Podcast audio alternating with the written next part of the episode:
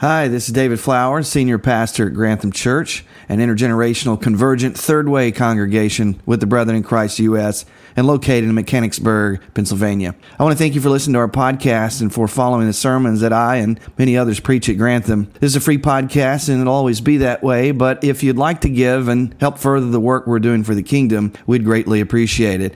If you want to do that, you can do that by going to granthamchurch.org and clicking on the giving tab. Whether you're a member of our church or you're listening as a parishioner, it's our greatest desire that you would encounter Jesus and be changed by the good news wherever you are. Anyway, God bless you, and I hope you enjoy the podcast. This morning, we continue our fall sermon series, Spiritual and Religious. If you're just joining us for this series this morning, Spiritual and Religious is a seven week series that invites us to see that spirituality is really a vague individualistic impulse toward the transcendent and it's not enough to shape us as disciples of Jesus.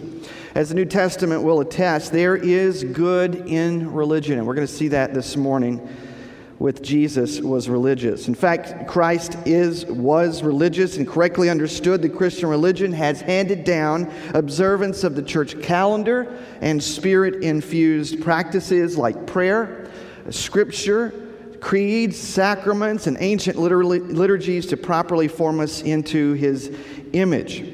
We've been saying over and over again in this series God doesn't need these things, we need them to be properly formed in our worship. And here's where we've been and where we're going in this series. In the first message, a message entitled, I See That You Are Very Spiritual. I shared how the Western assault on religion began, commended those who say they are spiritual but not religious, but challenged us to see that Jesus requires more from us. And then last week in the sermon, Spiritual but Not Religious, we saw how all uh, of us are religious, or as Jamie Smith has said, we're all liturgical beings by nature. So even if we're not involved in organized religion, something else will fill the void, and we will inevitably seek the good life by habitually orienting our lives around what the world says that we ought to love. Thus, we highlighted the need for religious formation that aims our loves at Christ. That is, if we're serious about calling ourselves Christians, we should be about doing that. After last week's message, I hope you're able to give some thought to the American idols and competing liturgies that are constantly pressing in on us to shape us and form us, because they're not going after your mind, as we saw last week, as much as your heart, what you love. Look at your heart, because you can't think your way to holiness, we said. You see, that's why they, they are so alluring and seductive. Why many evangelicals uh, you see, and I think we've all observed this, can give mental assent to Jesus' life and teachings, but tragically, tragically not see that their living, including their politics, are a true reflection of their loves. We can all see that incongruency there. In his book, You Are What You Love, Jamie Smith says, Our loves and longings are steered wrong, not because we've been hoodwinked by bad ideas, but because we've been immersed in deformative liturgies and we've not realized it. We've been immersed in deformative liturgies of the world and not realized it. In other words, it's possible to believe Christian teaching, even to drop in for a church service a couple times a month, while simultaneously bowing to secularism, nationalism, and the many religion, religious forces of the world all around us because we have given them greater liturgical power over us, greater than those of Christ and the church. This is why embracing religion is so important. So we have to ask ourselves which story do we want to live into? Because what we really love will determine the direction of our lives. It's our habits, it's our routines that set the trajectory of our lives. You see, because we're all looking for a religion that will make sense of our deepest questions, that will make sense of our search for identity and for purpose, and to know and have hope in where it's all going. We all long for this, and we're going to find those answers somewhere. We want to be intentional about finding it in Christ, in the church, and the Christian religion. As some of you may have seen a, a, post this last Thursday by Derek Thompson, a staff writer for The Atlantic, in an article on making sense of the rise of the nones and those who are ditching religion. Uh, Derek wrote this. He said, Secular Americans who are familiar with the ways that traditional faiths have betrayed modern liberalism may not have examined how organized religion has historically offered solutions to their modern existential anxieties. Making friends as an adult without a weekly congregation is hard. Establishing a weekend routine to soothe Sunday afternoon nerves is hard. Reconciling the overwhelming sense of life's importance with the universe's ostensible indifference to human suffering is hard. He says, although belief in God is no panacea for these problems, it doesn't answer all of these problems, religion is more than a theism, Derek says. It's more than a theism, it is a bundle, a theory of the world, of a community, a social identity, a means of finding peace and purpose, and a weekly routine.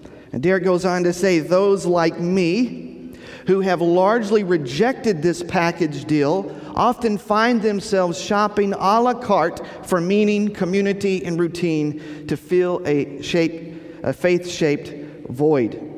He says their politics is a religion, their work, their career is a religion, their spin class is a church, and not looking at their phone for several consecutive hours is a Sabbath. American nones may well build successful secular systems of belief, purpose, and community. But imagine, he says, what a devout believer might think. Millions of Americans have abandoned religion only to recreate it everywhere they look. Powerful quote and insight by Derek Thompson. And I believe Derek is right. And that's what last message was last week's message was all about if you were here. That sounded very familiar, didn't it? Which brings us to the third sermon in our seven week, uh, seven part series, a message entitled Jesus Was Religious. But before we go any further, would you pray with me, as always here at Grantham? We want to recognize that there are other religious forces at work and unseen forces that would keep us from hearing and responding to the Holy Spirit.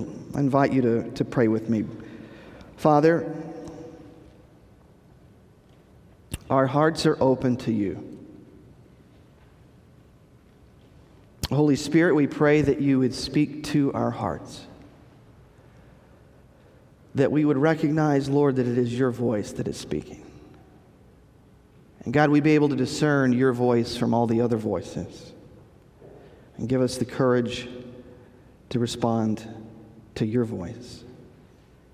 And bless us, Lord, in our efforts to obey. In Jesus' name we pray. Amen. Back in 2012, there was a video about Jesus being opposed to religion that went viral on the internet. As it resonated with a lot of spiritual but not religious people, even many Christians. And I admit, back in 2012, I probably shared this video too. Uh, the, the video was of Jefferson Beth, Bethke, a young man busting a rap rhyme called Why I Hate Religion But Love Jesus. It was admittedly a slick, creative presentation seven years ago. In his lyrical sermon, which now has over 34 million views, Bethke, who I believe was sincerely trying to do a good thing, speaks of religion as the embodiment of everything that is wrong with the church, maybe even with the world, going so far to pit Jesus against the institutional church. And Bethke says that Jesus actually came to abolish religion. He raps, he says this See, the problem with religion is it never gets to the core, it's just behavior modification like a long list of chores. Did I say he was sincere? Yeah, he could have been more concerned about growing his YouTube channel. I don't know. But look, much of what Bethke is talking about is called hypocrisy by Jesus. not religion. It's called hypocrisy, and false religion is what the rest of the scriptures call it, as we'll see this morning. And Bethke's language is far more reflective of post Enlightenment secularism, American individualism, and the total privatization of spirituality than it is of historic Christianity. And what is truly sad is that most of us don't see that. We are like the fish swimming in the water. We don't understand, we don't recognize the water in which we are swimming in. But this is it. This is where we're at. But unfortunately, an attempt to, you see, help the cause of Christ, this zealous 20 something goes too far and speaks about religion in ways that Jesus never did, nor has the church, east or west, for almost 2,000 years. You see, it's only been in the last few centuries that we've seen this modern disdain for religion. And as I said earlier in this series, it's been in the past few decades here in America that we've seen a growing hostility toward organized religion. here are some of the objections that you will hear, even from Christians. Folks say Jesus wasn't religious. And we'll see this morning that he very much was religious. And people say it's not about religion, it's about a relationship. And I'd say, well, yeah, I mean, ultimately it is about following Jesus, but it's not just Jesus and you. How do you think you heard about Jesus? How do you think you got that Bible that you have in your lap? It didn't fall out of heaven into your backyard. All of this comes to us through the mechanism of the Christian religion, as we'll see this morning. Uh, Jesus didn't come to start a religion, some people will say. And we'll see this morning that, that, well, that is true. Jesus already had a religion, it was called Judaism. We'll also see that Judaism could not contain Christ. Judaism didn't accept Christ. Judaism couldn't contain Christ, and it's natural, even inevitable, that a religion around Jesus of Nazareth, the Lord of the cosmos, would form. We'll see that become clear this morning. And of course, those who say Christianity isn't a religion, well, the only people that say that are people in the church who've bought into secularism. You say that to anybody outside of the church, and they wonder if you're smoking something. What do you mean Christianity is really? Of course, Christianity is a religion. Remember how we defined religion last week. Uh, we said religion comes from the root word religio, which means to bind something together. Uh, we see the word religion appears five times in the New Testament, and it is itself a neutral term when it's used in the New Testament. We, we define it this way religion is a socio-cultural system of designated beliefs, values, behaviors, and practices that provide meaning, purpose, and direction to a person's life and to the world around him. And the functional definition that I've given for this series that I want us to think about when we hear that word religion or, or to be religious is this it refers to practices of prayer of Scripture, devotion to Scripture, reading. It could be Lectio Divina, to reading Scripture in the sanctuary, to sacrament, to liturgy, etc. And all of this handed down to us so that we would be properly formed in worship. And we've been saying we don't get to make this stuff up. This stuff is ancient. This stuff is ancient. As I said a moment ago, while Jesus didn't come to start a religion, he had one already. It was inevitable that a religion would form up around him. For Judaism couldn't contain Christ. The Messiah from Nazareth could not be contained by Judaism. And you can still see today, Judaism lives on without Jesus, doesn't it? Still hoping that one day a Messiah to their liking will come. So, because Judaism, or at least because of the religious leaders and gatekeepers of Second Temple Judaism of Jesus' day, they rejected him. Naturally, then a new movement emerged in the first century, and that movement would become the religion we call Christianity.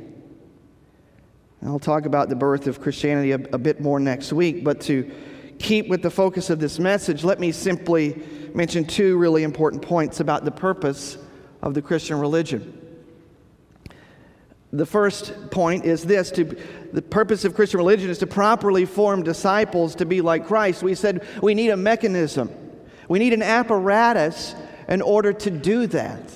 We need practices of scripture, of prayer, of Bible reading, of sacrament, and of liturgy to shape us. Because if we don't adopt that, if we don't come into what is ancient, we will be shaped, informed by the world's liturgies.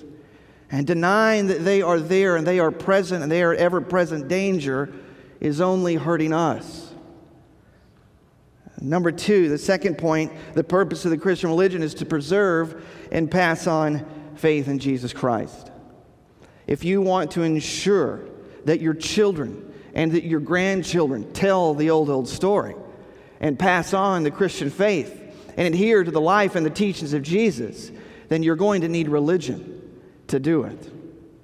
You see, for even early Judaism and the Hebrew faith, which is where the story of our faith began, proper religious formation and preserving and passing on the faith was not only important, but it was commanded by God in the Torah. I want you to notice that this morning. It was actually commanded by God. For example, take a look at Deuteronomy chapter 6, beginning with verse 4. Verse 4 begins with what is called the Hebrew Shema. Shema is the word for hear. Hear, O Israel, the Lord our God, the Lord is one. Hey, don't forget how radical that statement is in the ancient Near East. At this point, this is the only monotheistic religion that exists. God is one. There aren't many gods, there's only one God, and He is the Lord. Love the Lord your God with all your heart and with all your soul and with all your strength.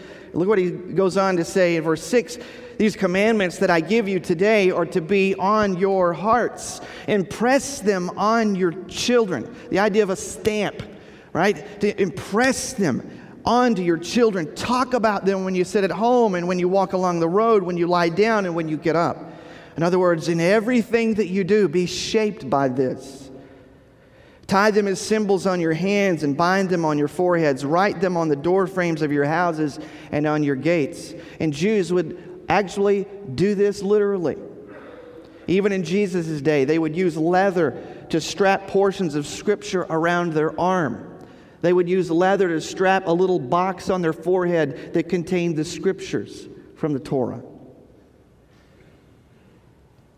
Clearly, the Lord wants us to embrace religion to impress upon future generations the deep meaning of our faith. And this religious formation at home is, you see, is just as important today as it was then, if not more so.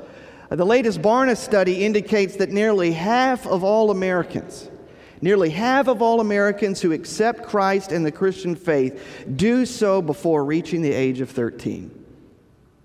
That's interesting, isn't it? And that two out of three born again Christians made that commitment to Christ before their 18th birthday. And you know, that really shouldn't surprise us, especially those of us who are parents. We see that the brain of a child is like a sponge. In fact, neuroscience tells us that's exactly what it is. Uh, the brains of children are longing and yearning for information, for habits, for rituals. Tell me how to live. If you don't think it's true, just go substitute teach a junior high class. Try it. I'm not kidding you. As soon as you break away from the order of the classroom, all hell will break loose. It's true. Elementary school classes as well. I've seen it. I've actually subbed those classes. We all long for it, especially children. So, you know, despite what the secular age may say about raising children, you know, like, you know, I just want to let our kids decide for themselves what they want to believe, you know, let them read some, some ancient Greek, you know, philosophers and, and just let them decide. Folks, it doesn't work that way. It doesn't work that way. We have to give them something. And you can call it indoctrination if you want. It's, it's not really that. It's, it's being responsible as a parent. That's what it is. He's saying God created your children to shape them and mold their minds, just as we're called to do the same for our own lives. It is our responsibility to guide them, help aim their loves toward Christ and the kingdom. Children are ritual animals. And so it's in childhood and adolescence that we must, as Jamie Smith says, be intentional about the formative rhythms of the household so that it is another recalibrating space, just like our worship service, another recalibrating space that forms us and prepares us to be launched into the world, to carry out both the cultural mandate and the Great Commission, to bear God's image to and for our neighbors. So think about that. What sorts of patterns, what sort of liturgies are at work in your own home as we also consider what's at work in the church? And what forces are shaping us? You say, well, what does this have to do with Jesus being religious? Well, everything. Everything. And consider how Jesus was religious, beginning with the fact that he was raised by pious parents. Yes, it's true. Mary and Joseph were pious Jews. They were both law abiding, faithful Jews, which is one of the reasons why God chose them, because they were very religious. Uh, you also remember they had Jesus circumcised when he was a week and a day old, according to their Jewish faith. We also know that his parents named all of his siblings Old Testament names, and a name back in the ancient Near East was a big deal. They weren't looking to find what was, what was trending, you know, in the Hellenistic world, what names are popular today. No. The names meant something. And in this case, it meant that their faith was important. And when Jesus was 12, you remember they took Jesus to the temple. Do you remember that? You know, some scholars think that this was actually a rite of passage. That Jesus was, right, right as Jesus is becoming a man, they take him to the temple in Jerusalem because he has learned the Torah, because he's even memorized huge portions of the Torah, and he's taken to the temple to interact with the teachers of the law. They were very religious, they were very pious. Jesus' upbringing was religious.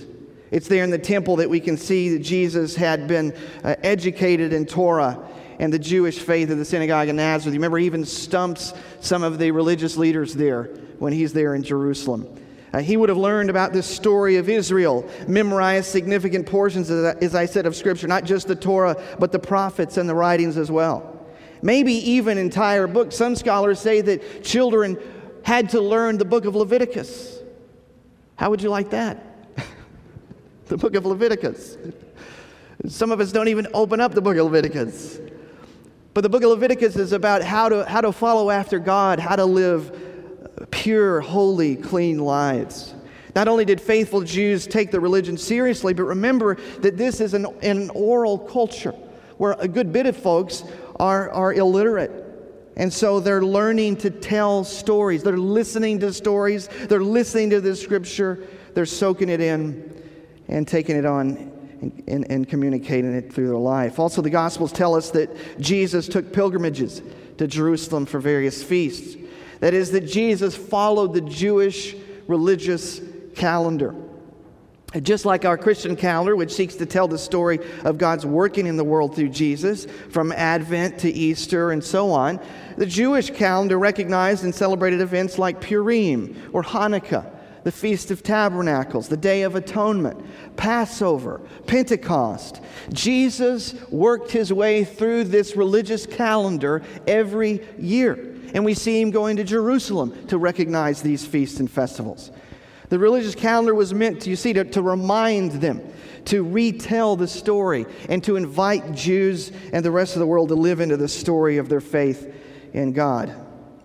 Uh, we, we also know that Jesus worshiped at the temple in Jerusalem every Passover, this high feast for the Jews, the highest feast of all, as they remember how, how the angel of death passed over those who had the blood over their door, and God led them out in the Exodus. And Jesus took Passover seriously. And notice while Jesus enjoyed hikes with the Father in the Judean wilderness, for those of you who see nature as a sanctuary, that's great. Jesus did that sort of thing too. But you also need to notice that Jesus faithfully observed the Sabbath and attended the local synagogue. Luke tells us in his Gospel, chapter 2, verse 16, it says, And on the Sabbath day he went into the synagogue as was his custom. As was his custom. And furthermore, Jesus Jesus would have recited the Hebrew Shema, which we read a moment ago, and probably daily, as this would have been like the Jewish creed Hear, O Israel, the Lord our God, the Lord is one. In addition, Jesus kept other religious practices. Uh, look at some of these. He fasted, uh, he tithed, he gave alms to the poor.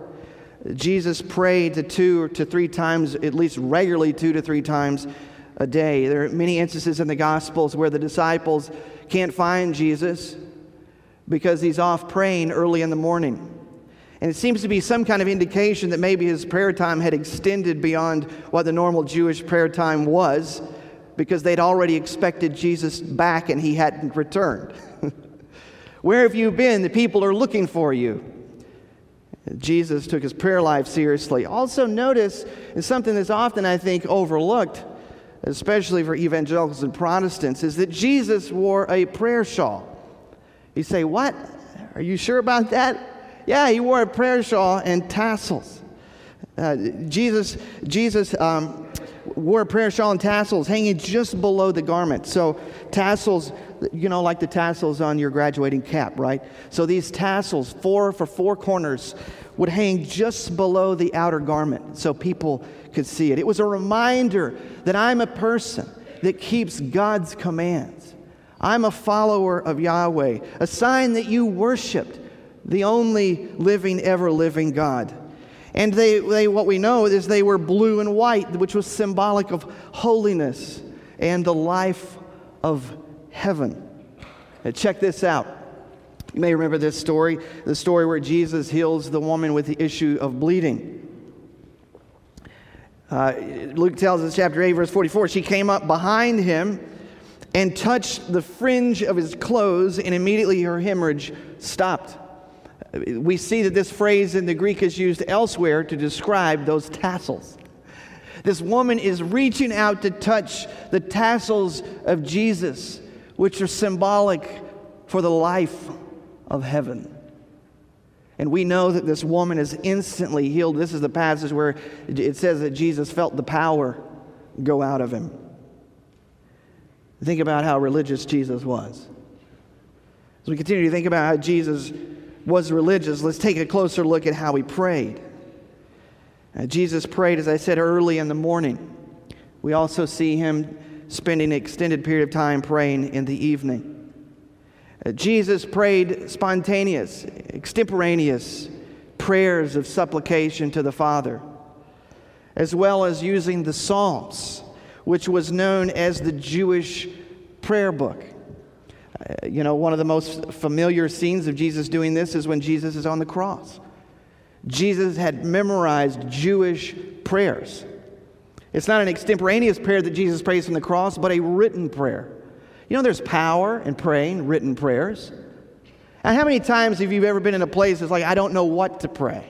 I can't find the words. Well, isn't it great that we have the book of Psalms and like the book of common prayer, ancient prayers to help us?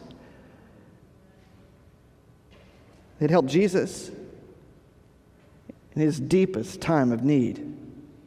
Yet, you know, someone might protest. But didn't Jesus condemn religious people for praying in public? Yes, but let's be clear. Jesus himself prayed in public. We see that in the Gospels.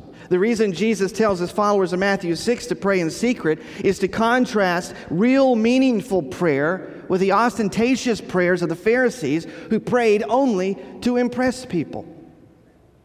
I always remember there was a, a man in the church I, I grew up in who always prayed in King James language. It was it impressed a little kid, you know. It's like, "Oh, holy thine Father," you know. It was like, "Whoa, wow." I don't know if he was sincere or not, but Let's see, that's not the only problem that Jesus had with the Pharisees, who wore a religious, uh, who were a religious group. You remember the Pharisees? They, that Jesus appears actually to share the most in common with theologically. A lot of people don't know this or taught this, but Jesus shared a great deal in common with the Pharisees, uh, but frequently rebuked their false piety and their bad religion. Listen to what Matthew records in his Gospel, chapter 23, beginning with verse 1. And then Jesus said to the crowds and to the disciples, the teachers of the law and the Pharisees, they sit in Moses' seat. So you must be careful to do everything that they tell you, but do not do what they do, for they do not practice what they preach. Hmm. They tie up heavy, cumbersome loads and put them on other people's shoulders, but they themselves are not willing to lift a finger to move them. Verse 5, Jesus continues Everything they do is done for people to see. They make their phylacteries wide. That's what we talked about the leather straps around the arm and the forehead. They're called phylacteries. But notice what Jesus said they make theirs extra big. you see, Jesus isn't condemning the use of the phylactery. Jesus is, and let me say, neither am I saying that we all should start wearing phylacteries. Don't misunderstand what I'm saying. But these religious accoutrements is not what Jesus is condemning. Jesus says, no, it's because they make theirs extra large and the tassels under their garment extra long. They love the place of honor at banquets and the most important seats in the synagogues. They love to be greeted with respect in the marketplaces and to be called rabbi by others. And Jesus says that their, their religion, their prayers, their religious attire, their worship, their holy habits is just a ruse. It's just a cover for what's really happening, who they really are. That's what Jesus had a problem with. You see, the Pharisees showed that it's possible to be religious on the outside, but not allow that religion to truly form you and your loves. This is what Jesus opposed. And for this, Jesus delivers seven woes or rebukes to these religious hypocrites there in Matthew 23. We're not going to look at all of those woes, let's just look at one of them. Jesus says this in verse 27 Woe to you, teachers of the law and Pharisees. This is a warning. This is what a woe is, in case you didn't know that. Whoa, you know. This is a warning. This is a rebuke. Woe to you, teachers of the law and Pharisees, you hypocrites. The word hypocrites is those, these are like play actors in the Greek world. Those who wear a mask. That's not who they are, there's someone underneath. Woe to you, Pharisees and hypocrites! You are like whitewashed tombs, which look beautiful on the outside, but on the inside are full of the bones of the dead and everything unclean. And the same way, on the outside, you appear to people as righteous, but on the inside you're full of hypocrisy and wickedness. You know, Jesus' words remind me of what some of the prophets took issue with in the Old Testament. We hear Isaiah do this, Micah do this. Listen to what the prophet Amos says as he speaks the word of the Lord to the religious hypocrites of his day. Amos says in chapter 5, verse 21, voicing the word of the Lord, the word of the Lord says, I hate I hate, I despise your religious festivals. Your assemblies are a stench to me. Even though you bring me burnt offerings and grain offerings, I will not accept them, says the Lord. Though you bring choice fellowship offerings, I will have no regard for them. Away with the noise of your songs, I will not listen to the music of your harps. You see, this is what the Lord says to a hypocritical church practicing false religion. And this verse that many of us know so well, Amos 5, verse 24, but instead, the Lord says, let justice roll on like a river, righteousness like a never failing stream. That's what God wants the most. That's what should be coming out of our religion. And think about this unlike the prophet Amos, Jesus wasn't condemning people who were religious and utterly immoral people. No, he's speaking these words to people who were reputable people. Uh, they were upstanding, well to do people. But if they've used their religion in the worst way as a reason not to seek true righteousness, not to seek true justice, or to extend mercy and grace to those in desperate need. Instead, they are self righteous. They are self indulgent and think they are better than everyone else, including, as Jesus said, those who killed the prophets. You see, brothers and sisters, that's what Jesus opposes hypocrisy and bad religion. the sort of religious activity that's done merely to keep us uh, to keep up appearances or for your own self-serving purposes but not for real training in righteousness not for real fruit and formation. Because true religion as James says ought to produce fruit in keeping with Jesus. Look at what James says in chapter 1 verse 26 and 27 James says, Those who consider themselves religious and yet do not keep a tight rein on their tongues deceive themselves, and their religion is worthless. In other words, all of the stuff that you submit to in the church is worthless if you show that you can't keep a tight rein on your tongue. And James says, verse 27 religion that our God, God our Father, accepts is pure and faultless, and it looks like this to look after orphans and widows in their distress, so the most vulnerable in our society, and to keep oneself from being polluted by the world. Again, look at verse 26. For James, an uncontrolled tongue reveals that a person's religion is no good. And it could either be that these folks running their mouths are, are using their religion as a cover for a corrupt heart, or that there isn't enough religion there in the first place to properly form them. And whatever the case, James tells us that you know a person's religion is making an impact on them when they are bearing fruit. On top of controlling their speech, they are caring for those that Jesus cared for and are careful not to be polluted by the world, James says, which in the Greek literally means that their neighbors can't criticize or say anything ill about them. They are above reproach, as Paul would tell Timothy, just as Jesus was. Oh, that our religion would be pure and faultless like this. But, church, we know that that's not always the case, is it? I mean, that's why one of the first things that if you start to Google why are Christians, one of the things you'll get is so hypocritical. Now, on one, one hand, I will say that the church should be a place for hypocrites. Hypocrites are everywhere in the world. But at least in the church, we're trying to reform ourselves.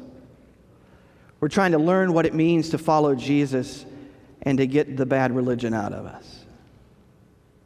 To challenge the competing liturgies, to become all that Jesus wants us to be as flourishing human beings.